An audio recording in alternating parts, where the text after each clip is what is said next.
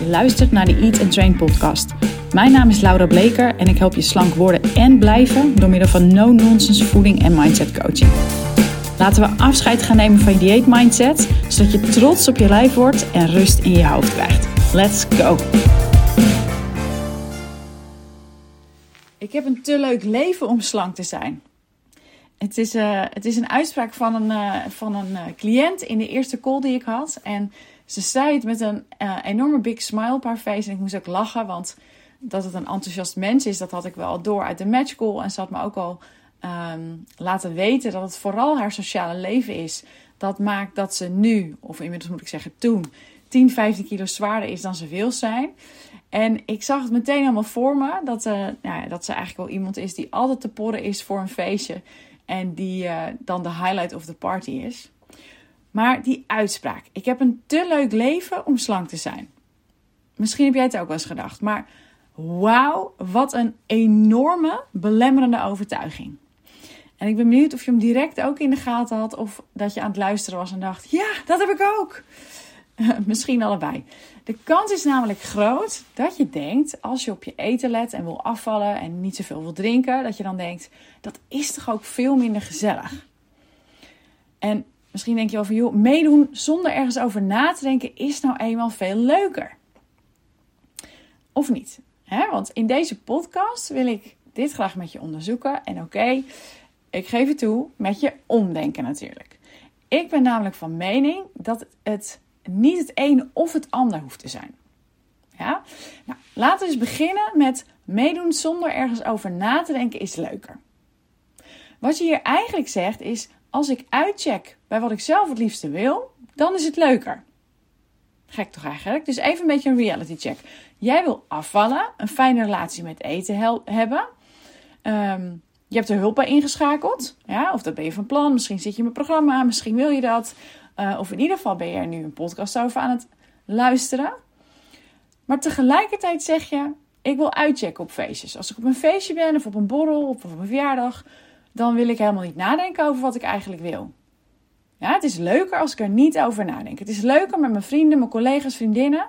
Als we samen zijn en ik eet allerlei dingen terwijl mijn lichaam nergens om vraagt. Dat is wat je zegt.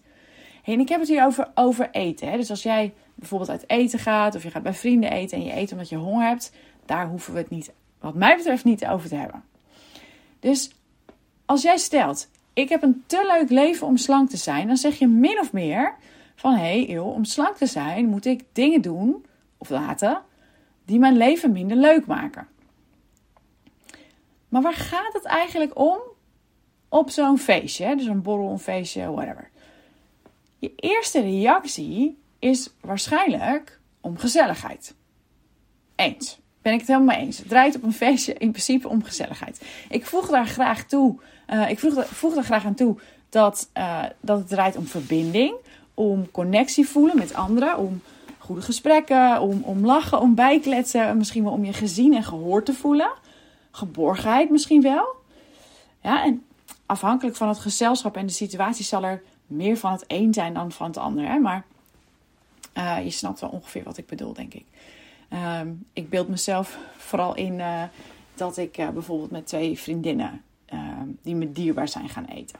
Nou, dan, dan gaat het echt om al die dingen. Die connectie, de goede gesprekken, het lachen, bijkletsen, al die dingen. Um, daar gaat het om. Dus beeld je ook in zo'n gelegenheid in. Hè? Dus uh, een gezellige verjaardag misschien. Hoe voel je je dan op zo'n moment? Of op een borrel? Ja, die gevoelens, dat gezellige, ja, lekkere Nederlandse gezellig. Waar komt dat door? Want dat is, dat gezellige gevoel, maar is, ik weet niet echt of het een gevoel is, maar je snapt wat ik bedoel. Dat komt door de verbinding en de connectie. Door de gesprekken, door de humor. Door te vragen hoe het echt met iemand gaat. Door die stevige knuffel van die vriend of vriendin. Of de grappen die juist zo leuk zijn omdat je elkaar al zo lang kent. Uh, door uit te spreken hoe fijn het is elkaar weer te zien en dat je elkaar gemist hebt, dat soort dingen. En misschien ben je wel iemand die het heel leuk vindt om diepzinnige gesprekken te voeren, om politieke gesprekken of wat dan ook. Kan ook. Maar daar zit het hem in. Ja? In dat samen zijn. En om dat te voelen, maakt het helemaal niets uit of jij een bitterbal in je mond hebt of niet. Ja, of nog een stokbroodje met olie. Of nog een, uh, weet ik veel wat er op een, op een verjaardag voorbij komt. En om dat te voelen, maakt het dus ook niet uit of jij flink tipsy bent of dronken, aangeschoten, whatever. En in geval van alcohol weet ik heel goed dat er genoeg mensen zijn die echt wel denken, voelen dat ze één, twee drankjes nodig hebben om te kunnen ontspannen. dat snap ik ergens ook. Dus als je dat wil doen, ja, good for you. Ik ben er sowieso niet om te zeggen wat goed of fout is, hè. Maar meer drinken om connectie te voelen, dan denk ik ergens dat je andere vrienden moet gaan zoeken. Klinkt heel bot, maar. Uh, of misschien moet je dan de vorige podcast eens luisteren over dingen doen die je eigenlijk niet wil en over grenzen aangeven. Ja? Um, goed, die gezelligheid zit hem dus niet in of jij daadwerkelijk eet of niet. En klakkeloos dooreten en drinken, overeten, terwijl je, diep, terwijl je dat diep van binnen niet wil, is een vorm van struisvogelpolitiek. Lekker woord, struisvogelpolitiek. Het is schijnvrijheid creëren. Ja, want eigenlijk ja, doe je net alsof, oh, het is vrijheid, ik hoef nergens aan te denken, ik doe overal mee. Maar eigenlijk check je uit bij jezelf en doe je jezelf tekort. En bereik je dus niet wat jij het liefste wil. Ja, dus is het die echte vrijheid? Is het doen wat je het liefste wil en daarvoor gaan? Wat, waar waarschijnlijk ook een sterk gevoel van vrijheid in zal zitten. Ja, dus door bij jezelf uit te checken, doe je jezelf tekort. Dat is één onderdeel. Wat ik verder belangrijk vind om te benoemen, is dat als je zegt: Ik heb een te leuk leven om slank te zijn, dat je dan dik en gezellig zijn, hè, om het beestje maar even bij de naam te noemen, onderdeel van je identiteit maakt.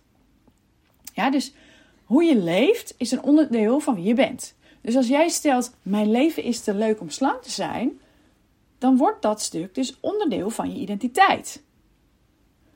Nog los van dat dit hè, een voorbeeld is van een fixed mindset. Dus dingen zijn zo, je kunt er niet zijn veranderen. Ik geloof daar niet in. Ik denk dat je qua gedrag alles kan veranderen. Over eten overkomt je niet. Dat is een keuze. En dat dat soms geen bewuste keuze is, omdat je brein nog op een bepaalde manier gewired is, dat is een tweede. Ja? Ik trek trouwens altijd cliënten aan die heel goed weten dat ze zelf invloed hebben. Dat is maar goed ook, want anders zou je helemaal niet bij mij passen. Um, even terug. Je hebt indirect en waarschijnlijk onbewust dik en gezellig zijn onderdeel van je identiteit gemaakt. Het lastige daaraan is, is dat eigenschappen waarvan je denkt dat ben ik in plaats van dat doe ik, dat die minder makkelijk te veranderen zijn. Ja, je hebt het kennelijk geaccepteerd als iets dat nou eenmaal zo is, iets wat bijhoort en wat niet te veranderen is. En een mooi voorbeeld hè, in het kader van identiteit en gedragsveranderen vind ik altijd dat iemand die zichzelf sportief vindt, die heeft geen moeite met naar de sportschool gaan. Die denkt daar niet over na, dat gaat vanzelf. Iemand die zichzelf geen snoeper vindt, heeft geen enkele moeite om van die chocoladereep die open in de kast ligt af te blijven. Snap je waar ik heen wil? Dus is dik en gezellig wie jij wil zijn? En als dat antwoord ja is, is dat natuurlijk ook helemaal oké, hè? Maar als je deze podcast luistert, vermoed ik dat je het anders wil. Dus als je het anders wil, besef dan dat het allebei kan, maar dat je er wel wat overtuigingen voor uit de weg te ruimen hebt. Ja, en dat begint bij geloven dat je ook een leuke avond kan hebben, een leuk leven, een leuk sociaal leven, zonder te veel eten, zonder overeten. Want het is, zeker als je herkent in deze gedachte, een overtuiging die jou klein houdt en die je weghoudt bij wat je eigenlijk wil. En je kunt er zo mooi een van mijn favoriete vragen op loslaten. En dat is: is het waar? Weet je zeker dat het waar is? Is het een universele waarheid? Ja, dus dat, ehm, dat je geen leuk leven kan hebben als je slank bent. Ja, of dat je geen druk sociaal leven kan hebben en slank zijn tegelijk. Is dat waar? Want ik ken genoeg mensen die een druk sociaal leven hebben, die mee eten van hapjes en drankjes, uh, meedrinken en toch slank zijn. Ik ken genoeg mensen die helemaal niet drinken en die toch een heel leuk leven hebben. En ik ken ook meer dan genoeg mensen die niet continu staan te eten op een feestje en die altijd aan zijn voor gezelligheid en die toch een heel leuk leven hebben. Dus mijn punt is: dit is jouw overtuiging en je saboteert jezelf ermee. Dus wat kun je hier aan doen? Hoe kom je hieruit? Nou, allereerst, misschien inmiddels een bekende, word je hier bewust van. Word je bewust dat je deze overtuiging hebt. En probeer eens om bewijs te zoeken voor jezelf. Om je brein te laten zien dat die overtuiging niet waar is. Ja, dus misschien ken jij ook mensen die een heel leuk leven hebben zonder overeten. Uh, hint, ik vind mijn leven behoorlijk leuk en ik overeet niet. Ik heb het ook sociaal gezien uh, nog genoeg te doen. Um, en misschien kun je wel bij, bij jezelf in je eigen verleden kijken. Dus misschien heb je in, je in het verleden zelf eigenlijk wel eens een mega leuke avond gehad. Zonder eten, zonder overeten of zonder drinken of veel drinken. Ja? Dus dit soort dingen. Kijk of je mensen kent of dat je het zelf al eens gedaan hebt. Ga bewijs zoeken. Ja, dus bewustwording en bewijs zoeken. En vervolgens, belangrijk, als je dan een feestje, een verjaardag of een borrel hebt, wees je dan bewust van dat er verleidingen gaan komen. Be prepared. Ja, als je thuis hebt besloten dat je het niet wil, dat eten, die drankjes, die wijn, die taart, die bitterballen, ga er dan alsnog vanuit dat als je daar eenmaal staat en je ziet en je ruikt het en je krijgt dingen aangeboden, dat dat verleiding gaat triggeren. Ja, die geur van, van, um, van de bitterballen, die taart die andere mensen eten, dat geluid van die wijn zo klok, klok, klok in die glazen van je buurvrouw. Verwacht die trigger, verwacht die verleiding en verwelkom het. Ja, dus hé, hey, hey, daar is die zin in eten. Dat is oké. Ik hoef nu helemaal niets te doen. In plaats van, oh god, hoe ga ik dit doen als dit maar goed gaat? Ik mag dit niet. Oh jee, help. Ah. Ja? Check niet uit. Je mag alles. Alles wat daar staat. Alles wat je aangeboden krijgt. Het mag. Maar wil je het ook echt? Volgens mij heb je net thuis bedacht dat je het eigenlijk helemaal niet wil. Dus als je dan ineens dat verlangen opmerkt, waarom wil je het dan? Bedenk dat eens. En hoe voel je je? Vraag je eens af hoe je je voelt nadat je het hebt gegeten. En hoe voel je je de volgende dag? Hoe wil je je die volgende dag voelen? En onthoud, je mag alles. Ik zeg absoluut niet dat je het niet mag. En jij zou niet mogen zeggen, of mogen niet moeten zeggen dat je het niet mag. Alles mag. Maar waarom wil je het? En belangrijk hierbij is, check niet uit bij die waarom-vraag. Laat die waarom-vraag onderzoekend blijven. Ja, dus als de waarom-vraag indirect voor je gaat betekenen dat als je hem stelt, dat je, wat je, waar het over gaat, dat, dat eten bijvoorbeeld, dat je dat dan niet mag, dan ga je die waarom-vraag uiteindelijk vermijden. Terwijl dat een onderzoeksvraag is. Ja? Dus je bent, als je hem stelt, dan is de bedoeling dat je nieuwsgierig bent en benieuwd. Het is geen retorische vraag, zo van uh, waarom je mag het niet. En ik moet ineens denken aan, uh, aan moeders die aan kleine kindjes die ergens aan willen zitten waar ze niet aan mogen zitten vragen: Mag jij dat? Weet je wel zo? Met andere woorden, nee, dat mag dus niet. Nou, zo werkt die waarom-vraag dus niet. Hij is bedoeld om in te checken bij jezelf. En ja, dat kan ook als je op een drukke borrel of verjaardag bent. Nou, volgens mij ben ik weer aan het uitweiden. Lang verhaal, iets korter. Hoe doe je dit? Ja, dus door je bewust te worden van deze overtuiging en aan jezelf te laten zien dat het niet waar is. Dus ga bewust worden en bewijs verzamelen. En vervolgens wil je je bedenken, hoe wil je je voelen? Je mag alles eten. Hoeft ook niet nu. Alles wat er daar op tafel staat, alles wat er in die kroeg of op die verjaardag geserveerd wordt, kun je morgen ook gewoon nog gaan eten. Maken, bestellen, whatever. Dus je mag alles eten. Hoe wil jij je voelen? Ja, en waarom wil je eten? Onderzoek. Vraag het jezelf af. Check niet uit. En zelfs als je dan uiteindelijk toch eet of overeet, kun je er in ieder geval een inzicht uithalen als je niet bent uitgecheckt. Ja, en mocht je last hebben van mensen die er iets van vinden dat jij wel of niet iets eet, van die pushes of die bemoeien als waar ik een hele podcast over heb uh, gewijd, dat is nummer 90 uit mijn hoofd. Onthoud dan dat als die ander een leukere avond heeft, doordat jij wel of niet, nou in dit geval dus wel, doordat jij iets wel eet of, of drinkt, dan ligt dat totaal aan die ander, niet aan jou. Het is niet jouw verantwoordelijkheid om die ander een leukere avond te bezorgen, doordat jij wel of niet eet of drinkt. Dat is, dat is gek toch eigenlijk? Nou, tot slot, als jij merkt dat borrelen of overeten of, of, of ehm, nou ja, borrelen, overeten, drinken, naar de kroeg gaan, whatever. Als dat je uitlaatklep is, dat je het nodig hebt, dat het dan misschien een copingmechanisme is geworden. Dus een manier om met dingen in je leven te dealen. Ja, en dan is het nodig om te onderzoeken waar heb je echt behoefte aan. Nou is dat sowieso altijd een goede vraag. Kijk eens waar je echt behoefte aan hebt. Maar als borrelen over eten, dat soort dingen, als dat iets is wat je nodig hebt om een soort van te ontsnappen aan je dagelijks leven. En dit klinkt heel zwaar, maar ik zie dit echt in de praktijk nog regelmatig.